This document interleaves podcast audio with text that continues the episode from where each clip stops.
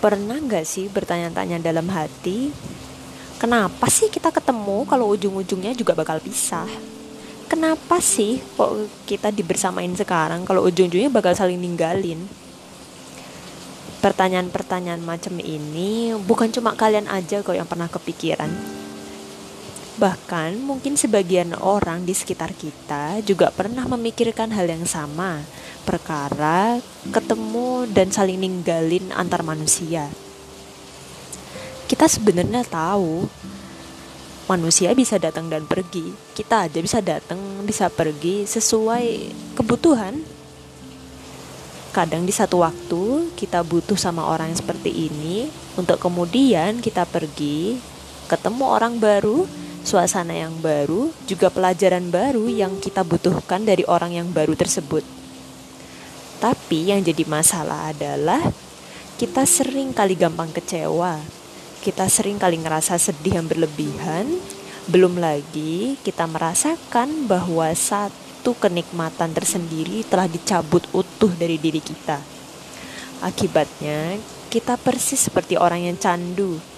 Susah move on, susah buat ngelepasin,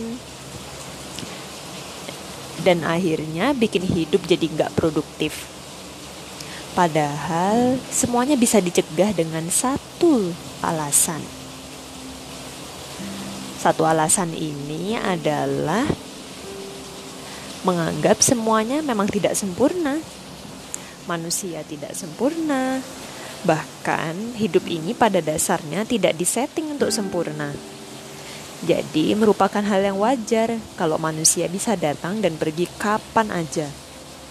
Entah ditinggal nikah, ditinggal pergi jauh, atau bahkan dipisahkan oleh kematian. Wajar kalau ada rasa sedih, wajar juga kadang-kadang mungkin kita marah pada awalnya.